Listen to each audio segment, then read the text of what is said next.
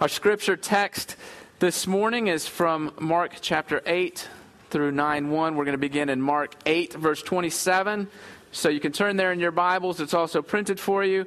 Please stand as we read God's word together.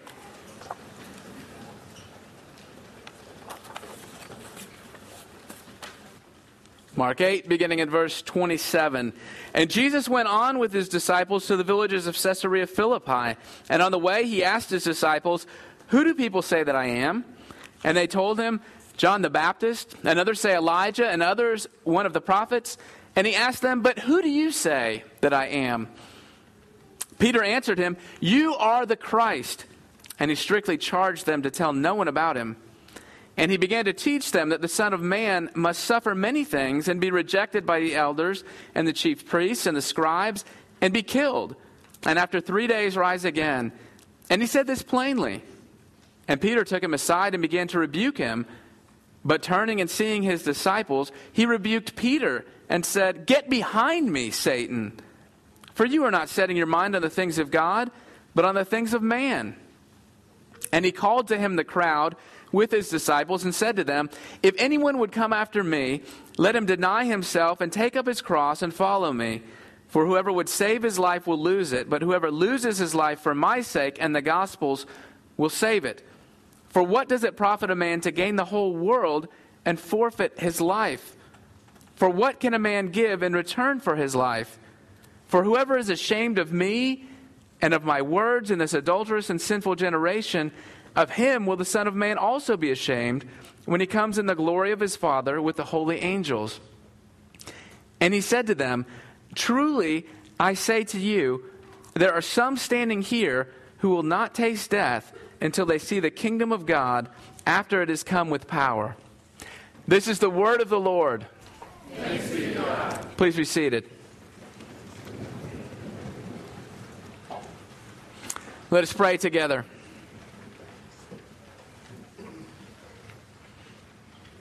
Our Father, we pray this morning that you would open the eyes of our hearts to see Jesus, both in his humiliation and in his exaltation. We pray that we would see him as the servant, as the humble one, and yet we pray that you would give us great confidence in his power, power that we can follow.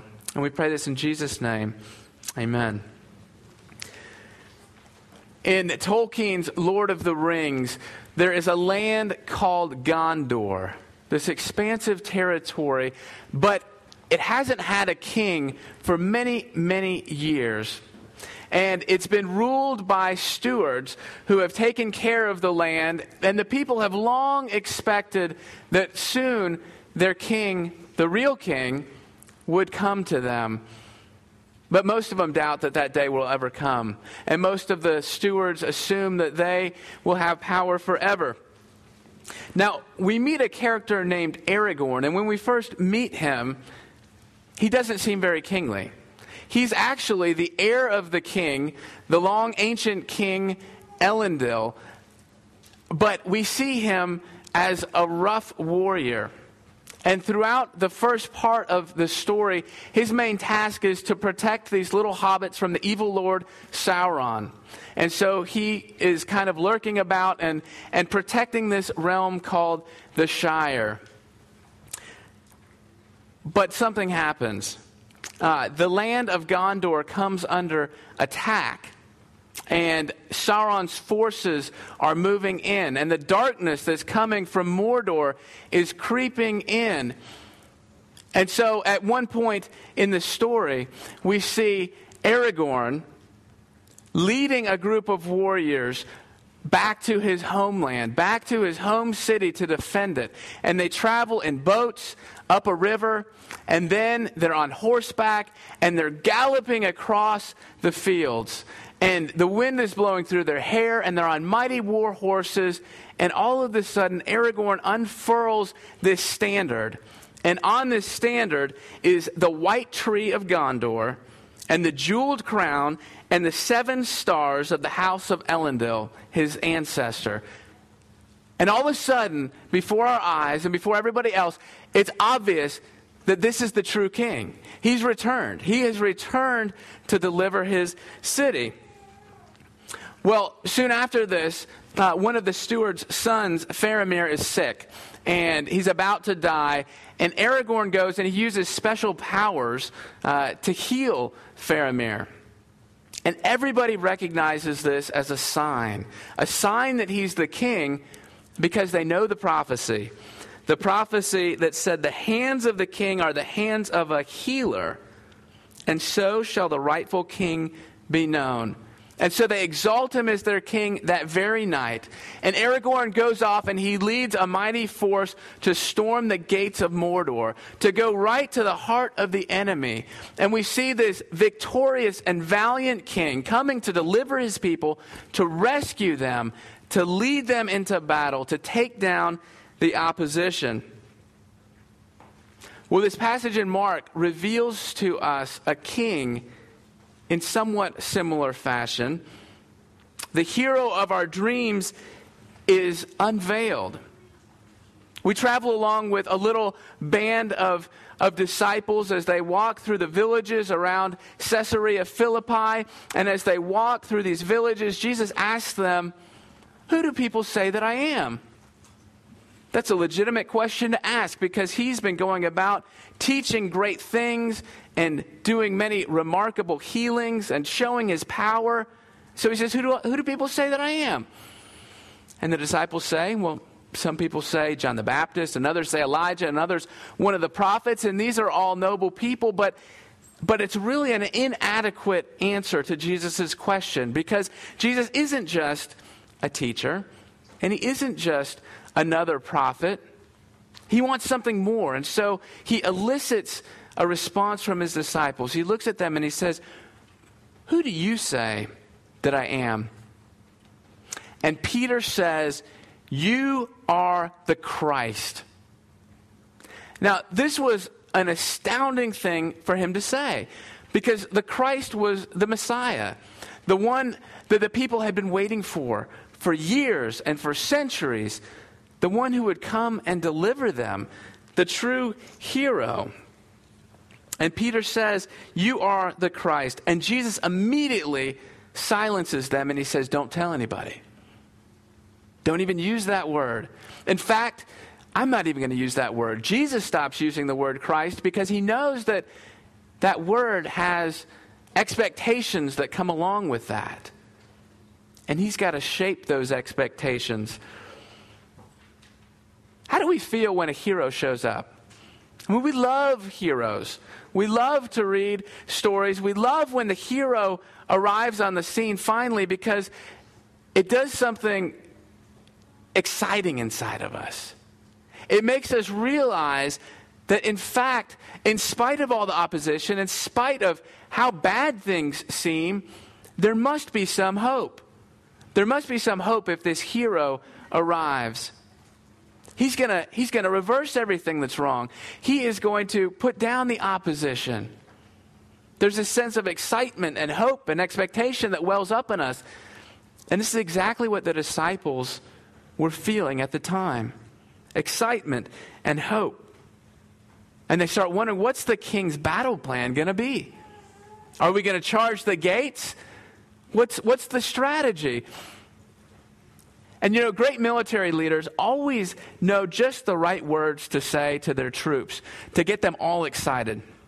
You know, General Maximus, when he's rallying the Roman forces before they go to battle, rides up and down the lines on his war horse, and he looks each of his men in the eyes and he says, "Strength and honor. Strength and honor. That's how we're going into battle." So what's Jesus' battle cry going to be? How would he marshal his forces? Look at verse eight thirty-one. "And he began to teach them that the Son of Man must suffer many things and be rejected. He began to teach them that the Son of Man, the Son of Man, yes, the Son of Man." They all had an idea of what that meant. They knew, they knew what Daniel had prophesied.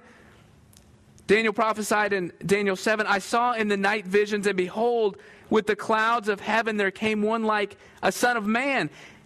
And he came to the Ancient of Days and was presented before him, and And to him was given dominion and glory and a kingdom. And Peter is probably about to finish, finish Jesus' sentence. Yes, the Son of Man is going to come and finally get rid of these, these miserable Romans. And he's going to give us back our city. And we're going to be seen as, as God's true people. And oppression is going to go away. And things are going to be great. And probably we're going to be sitting in the king's court. But in this story, the hero shatters our expectations, because immediately after Jesus is acknowledged as the Messiah, he starts talking about suffering and death. Maximus says strength and honor, and Jesus says shame and humiliation. Let's look at verse thirty-one again. He began to teach them that the Son of Man must suffer many things and be rejected by the elders and the chief priests and the scribes, and be killed, and after three days rise again. And he said this plainly. Why was this so shocking? First, it was shocking because Jesus is talking about a rejected Messiah. That's almost paradoxical. That would have blown any categories that these people had. The Messiah wasn't someone who would be weak and would be rejected. He was a victorious figure, not a loser. And those who would reject Jesus are these three different groups of Jewish religious leaders who, who had who had their disagreements, but they all joined forces in opposition to Jesus. So the very ones who were supposed to be most likely to recognize Jesus were the ones that didn't recognize him. And Jesus says he's going to be a dying king. How could that be a good plan? How could that be God's plan for his king to die? But Jesus says it's a necessity. Look, he says the Son of Man must suffer, be rejected, and be raised. And like the disciples, we might wonder, why must? Why the must? Why does it have to be this way? And we know from other parts of the gospel that it was to fulfill Scripture, that obviously this was God's plan. But why? Why must it happen this way? Jesus isn't going under compulsion, but he's going, he's going willingly. And that shows us how much he loves us. It was his purpose. The reason that he must go is so that both God's justice and his mercy can be upheld. Because God doesn't just sweep sin under the rug and say, don't worry about it, it's okay. You're, you're okay. He's got to deal with it somehow. And the cross was how he dealt with it. It was an absolute necessity. Through it, Jesus paid for sins, and we can't be saved any other way. That means we can't save ourselves. That means it's got to be all of grace. It's got to be something that happens entirely outside of us. And that can be rather insulting to us, because it it means that that I'm not good enough, and I like and I like to think that I'm pretty good.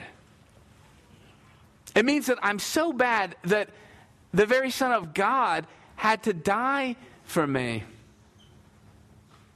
So that's the negative side, but look at the positive side. The positive side is that if the, if the God of the universe would send his only Son to die for you, how great must his love be for you? I mean, really, if King Jesus would be willing to give up the glory and suffer and die for you, how much must he love you? The third shocking thing that almost goes by unnoticed is that every time, and this is the first of three times that Jesus predicts his death, he also predicts his resurrection. But when we look at the way that the story plays out, it becomes clear that the disciples really aren't expecting Jesus to rise. But Jesus says it clearly three times. And so I think the point for us is that as we as we hear these words about Jesus dying, and as we, we hear the rest of what he's going to say, we can't forget, like the disciples, the resurrection. Jesus is saying, I'm not going to stay dead. So Jesus' death isn't isn't something to be feared. It's not, it's not a victory for the enemy, but in fact, Jesus is going to say that it is the very way to victory. It's the way to glory. King Jesus takes the path through death to glory. And Peter was utterly, utterly appalled at this. The next thing we see is that the hero confronts our life mission. Peter can't stand the thought of Jesus dying, so he takes him aside and rebukes him. And Jesus looks around, and he sees his other disciples, and he sees that they're all kind of nodding their heads in agreement. Yeah, Jesus, this is not a good plan. This is this isn't what you're supposed. Those aren't your lines, Jesus. You got the wrong lines there. You're not supposed to know. We're supposed to make people die. You're not supposed to die. And Jesus looks at them, and he rebukes Peter right in front of them, because they all needed to hear it. And he identifies Peter as the mouthpiece of Satan. Ouch. But that's exactly what Peter was playing.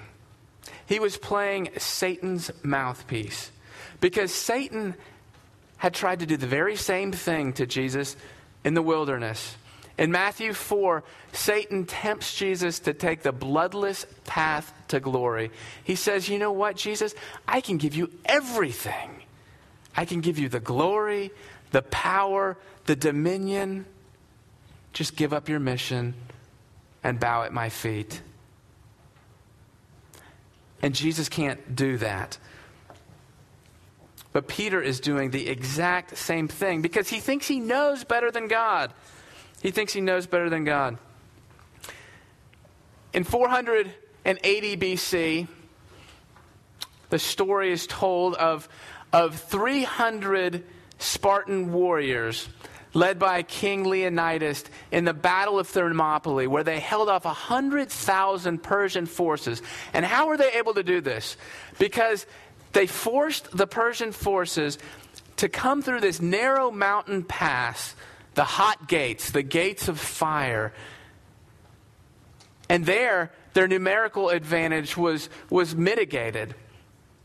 And so these three hundred brave warriors fight off these hordes, and they almost would have made it, except for one measly little Spartan named uh, Ephialtes, who snuck off, because he had his feelings hurt, and he snuck off and he, and he went to King Xerxes of the Persians, and he told him about a secret way to get around the Spartan guard.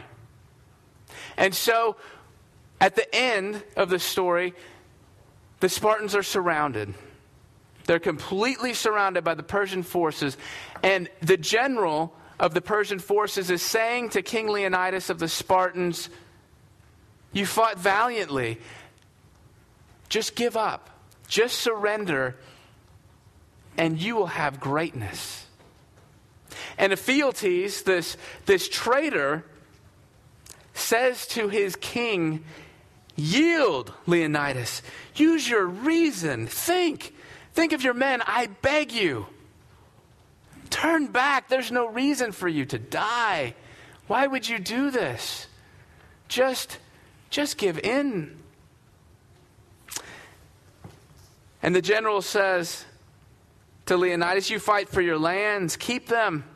You fight for Sparta, she'll be wealthier and more powerful than ever before. You fight for your kingship, I will make you the warlord of all Greece.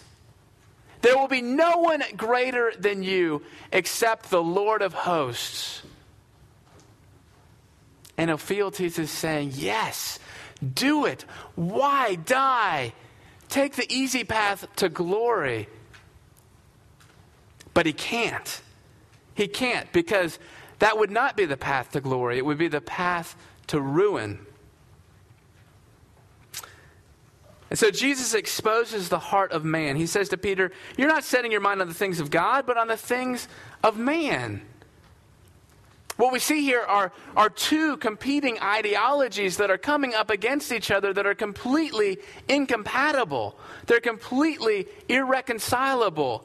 The things of God and the things of man. And Peter can't imagine that suffering could have any part of the pathway to glory, of the pathway to success, of the pathway to victory. Why? Why was Peter so upset? What were his heart commitments? What were the things that he was holding on to that he felt were threatened? He wanted success, and he wanted acclaim, and he wanted glory, and he wanted security, and all of those things were falling to the ground as he heard Jesus say, "I'm going to die." What heart commitments of ours are threatened by this notion of suffering? I think that deep down, most of us really want to be comfortable. We want to be happy. We want to we want to follow Jesus if we're Christians, but but we, we still want to be comfortable. There are things that we are radically committed to, our goals, our desires, our dreams, our financial and, and physical security and safety. And we say to Jesus, "I want to follow you. I really, really do. But But please don't stand in the way of my career goals, because I'm going to do whatever it takes to climb this corporate ladder, and I don't want you to threaten that. Jesus, I, I want to follow you, but you need to know that the most important things to me are my children's security and education, making sure that my family has everything that we might want or need. And I really would like a granite countertop.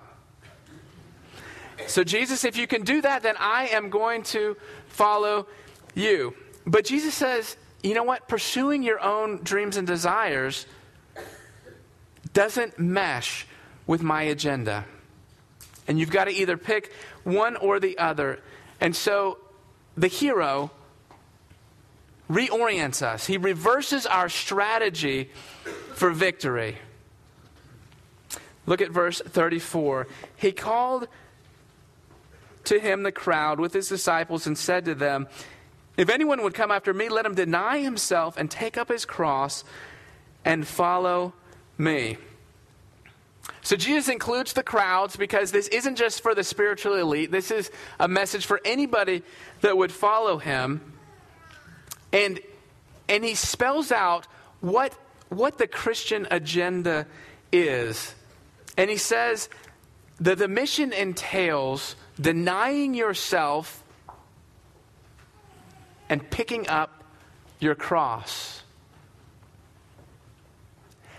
Now these are these are strong words and these are difficult, and, and we're going to march into this section, but but before we do that, let me just say that the normal way that we hear passages like this Are, are gloomy. And we say, "Oh, yes, the cost of discipleship, the necessary evil of being a Christian." And and we look at this and we think, ah, oh, this is just this is just the bad part that we don't want to deal with. And uh, and it's just kind of the rain cloud over your head. But that's not that's not what this passage is. We can't we can't be blinded by by some of these things and the call to commitment and fail to see the blazing rays of sunshine that come through. Okay? So we need to we need to we need to look through what Jesus calls us to, but we also need to recognize that there is blazing sunshine in this passage. So he says, first you've got to give up your ambitions. You've got to deny yourself.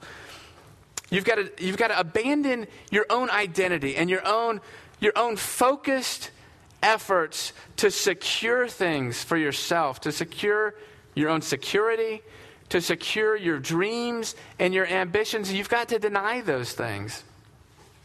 It doesn't mean that you've got to uh, specifically deny things that might be included, but it's not really talking about giving up chocolate for Lent. That's not what Jesus means when he says deny things. It may mean giving up things, but it's much it's much more comprehensive than that. And he's not saying he's not saying when when he says to deny yourself, he's not saying you've got to hate yourself. You've got to punish yourself. You've got to you've got to whip yourself. You've got to give up everything and make yourself miserable. That's not at all what he's saying. And in fact, if if we if we take that tack, we're still focusing on ourselves. We're focusing on what I'm giving up and my suffering, and we're focusing on my pain. And denying ourselves really means forgetting about ourselves, looking away from ourselves, not focusing on me, but focusing on, on Jesus and his agenda. And he says part of that agenda is to pick up our cross. Now, this is the first time in Mark that, that the word cross has come up. And this would not have been the first thing that these disciples would have thought when Jesus talks about dying. Jews didn't, didn't kill people on crosses. The Romans did that. And this was an appalling way to die. And so this would have been a whole nother layer of, of appallingness, uh, if that's even a word, to Peter and, and the disciples. You know, it conjures up an image of a death march. People being led off to die in shame and humiliation. And that is so unappealing. But here's the paradox of the Christian life. Jesus says that the way to life is really through death.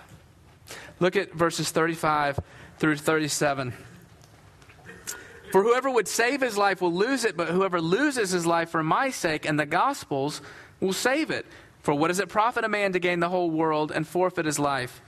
For what can a man give in return for his life? And so this is a little bit complicated and it sounds confusing, and he's talking about life, and in some senses it seems positive and in some it seems negative. But look at verse thirty-five. The first time he says, he talks about saving his life, he's talking about earthly life. He's talking about possibly trying to save yourself through your good works and your achievement, or saving your life by focusing so much on, on finding yourself, on, on self-fulfillment, on achieving your dreams and goals and desires, seeking your happiness above all else. And he says that when we do that, when we try to save our life in that sense, we actually lose real, true, eternal life. That kind of saving your life is is equivalent to gaining the whole world. And that sounds so great. And that's what Xerxes was offering to King Leonidas. To have everything that the world sees as important, success and achievement and comfort and security, safety. We want to know that things are going to be all right. But Jesus says that to save your life in that sense results in losing everything. In losing your very soul. Verse thirty-seven, he says, what can a man give in exchange for his life or for his soul? Everything in the world, all the earthly goods and success and comfort and achievements are a horrible, horrible price to pay for losing real life, for losing your soul. The paradox is that if you try to save your life, you lose it. Instead of fulfillment, you end up getting emptiness. Instead of satisfaction, you get misery. Instead of finding yourself and being fulfilled, you end up utterly confused and don't know who you are or what your place is. So you won't be ultimately happy until you stop seeking happiness as an end in itself. And you won't be ultimately accepted by God if you're constantly trying to earn his acceptance. And you won't really find fulfillment unless you take your eyes off of yourself and your own agenda and, and put them somewhere else, on Jesus.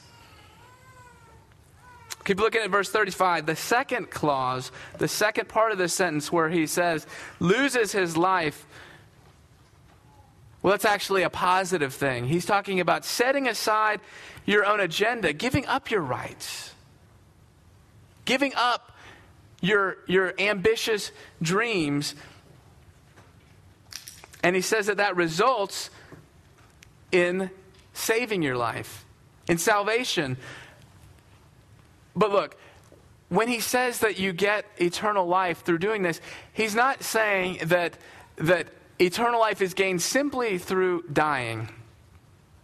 But he says specifically that it's losing one's life for Jesus' sake and for the gospel. And so this, this really kind of turns around our thinking about what it means to, to suffer and to give things up. Because we, we lose things all the time, and we suffer things all the time that really have nothing to do with following Jesus and the gospel. But what Jesus is talking about specifically is, is loss that results from a radical commitment to Jesus' agenda. And that agenda was taking the road through death to glory. And so Jesus looks at all of his disciples and he looks at us and he invites us to join him in this death march. And the problem is that that is so unappealing most of the time. It's appalling. But yet the end is, is blissful. And, and, yet, and yet somehow we just don't believe it. There was a man named Harry Randall Truman who had, he had paradise. He lived in Washington, uh, right at the base of Mount Saint Helens. He owned the uh, Spirit, the lodge at Spirit Lake, especially the, the Saint Helens Lodge at Spirit Lake. And he had his own little paradise that he had created there. But in nineteen eighty, some of you remember, that Mount Saint Helens began to experience a series of earthquakes over two months. And, and steam began to be emitted out of the mountain. And everybody knew what was going to happen. And so the warning went out. It was time for all the residents to leave. And and Harry Truman was in the in the heart of the danger zone. It was time for him to get out of there. But how could he walk away from this lakeside paradise? He didn't believe that, that things were so bad. But on May eighteenth, nineteen eighty, when the volcano blew, he lost his life. And his precious lodge is buried under one hundred fifty feet of volcanic debris. What he couldn't see, what he couldn't believe, was that letting go of the things of this world was really the way to save his life.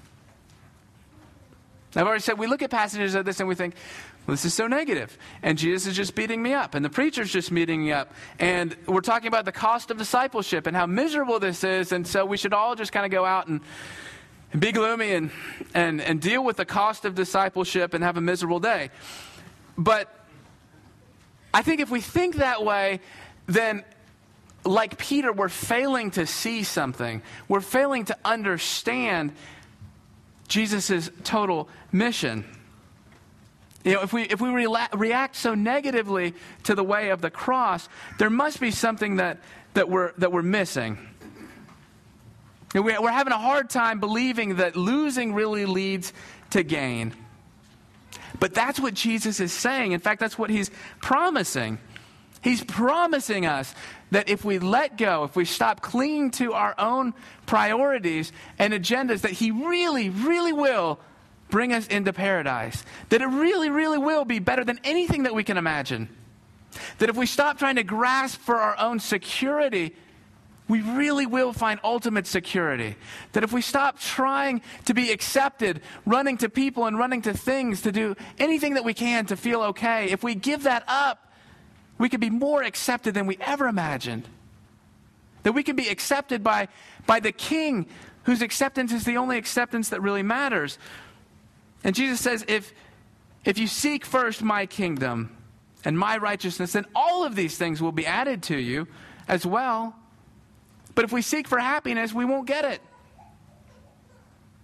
But if we seek Jesus' agenda, we get everything else. And the hero, the hero of this story assures us, assures us of the victory. Look at verse eight thirty-eight. And this sounds very negative. For whoever is ashamed of me and of my words in this adulterous and sinful generation, of him will the Son of Man also be ashamed when he comes in the glory of his Father with the holy angels. And that is an unspeakably awful thought, that the Son of God would be ashamed of us. But look, look at what he's also saying here. Don't miss the ray of splendor. Jesus is saying, yes, I will be ashamed. And so, and so we must follow him, but he's promising us that the king is coming. He says, when he comes in the glory of his Father with the holy angels. He's announcing the return of the king, and we so easily miss that because we're focused on, we're focused on the doom and the gloom. And yet he's saying the king is coming. The king is coming in glory. And look at verse verse nine one. Jesus says, some of them that are standing there won't taste death until they see the kingdom of God after it's come in power. What did he mean by that? Well, we don't know for sure. Uh, it's very likely that he was talking about the fact that some of them would see the, re- the transfiguration, which is coming up, and we're going to look at that next time. It's also possible that, that he was referring to Jesus' death and resurrection, maybe his ascension, maybe the coming of the Spirit at Pentecost, possibly all of those things. But the point, the point is this. The point is that the king is coming back. The kingdom is coming. If we are ashamed of Christ, yes, he will be ashamed of us. But if we follow him, we have the sure promise that he will say to us, well done, my good and faithful servant. And just to give you a little dose of church history, the bishop of Smyrna was a man named Polycarp who lived in the second century. And he was being forced to deny Christ. The very threat that the disciples would soon be facing, the very threat that Mark's original Roman readers would be facing, Polycarp was being forced to deny Christ. And when the proconsul pressed him, he said, take the oath and I let you go. Just revile Christ. Just walk away. And Polycarp said, for eighty and six years have I been his servant, and he has done me no wrong. And how can I blaspheme my king who saved me?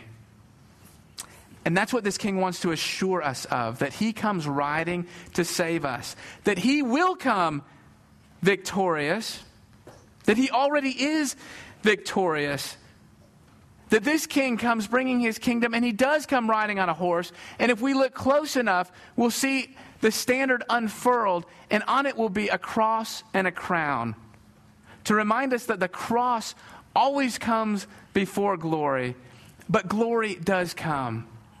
But this kingdom now doesn't come in power and in grasping and in clinging. It comes in deeds of love and service. Let's pray.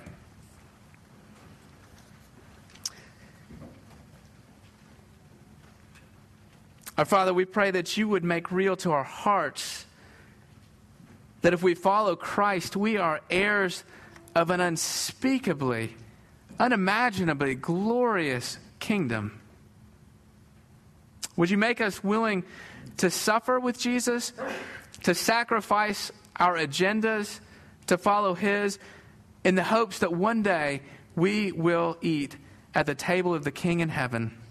We pray this in Christ's name. Amen.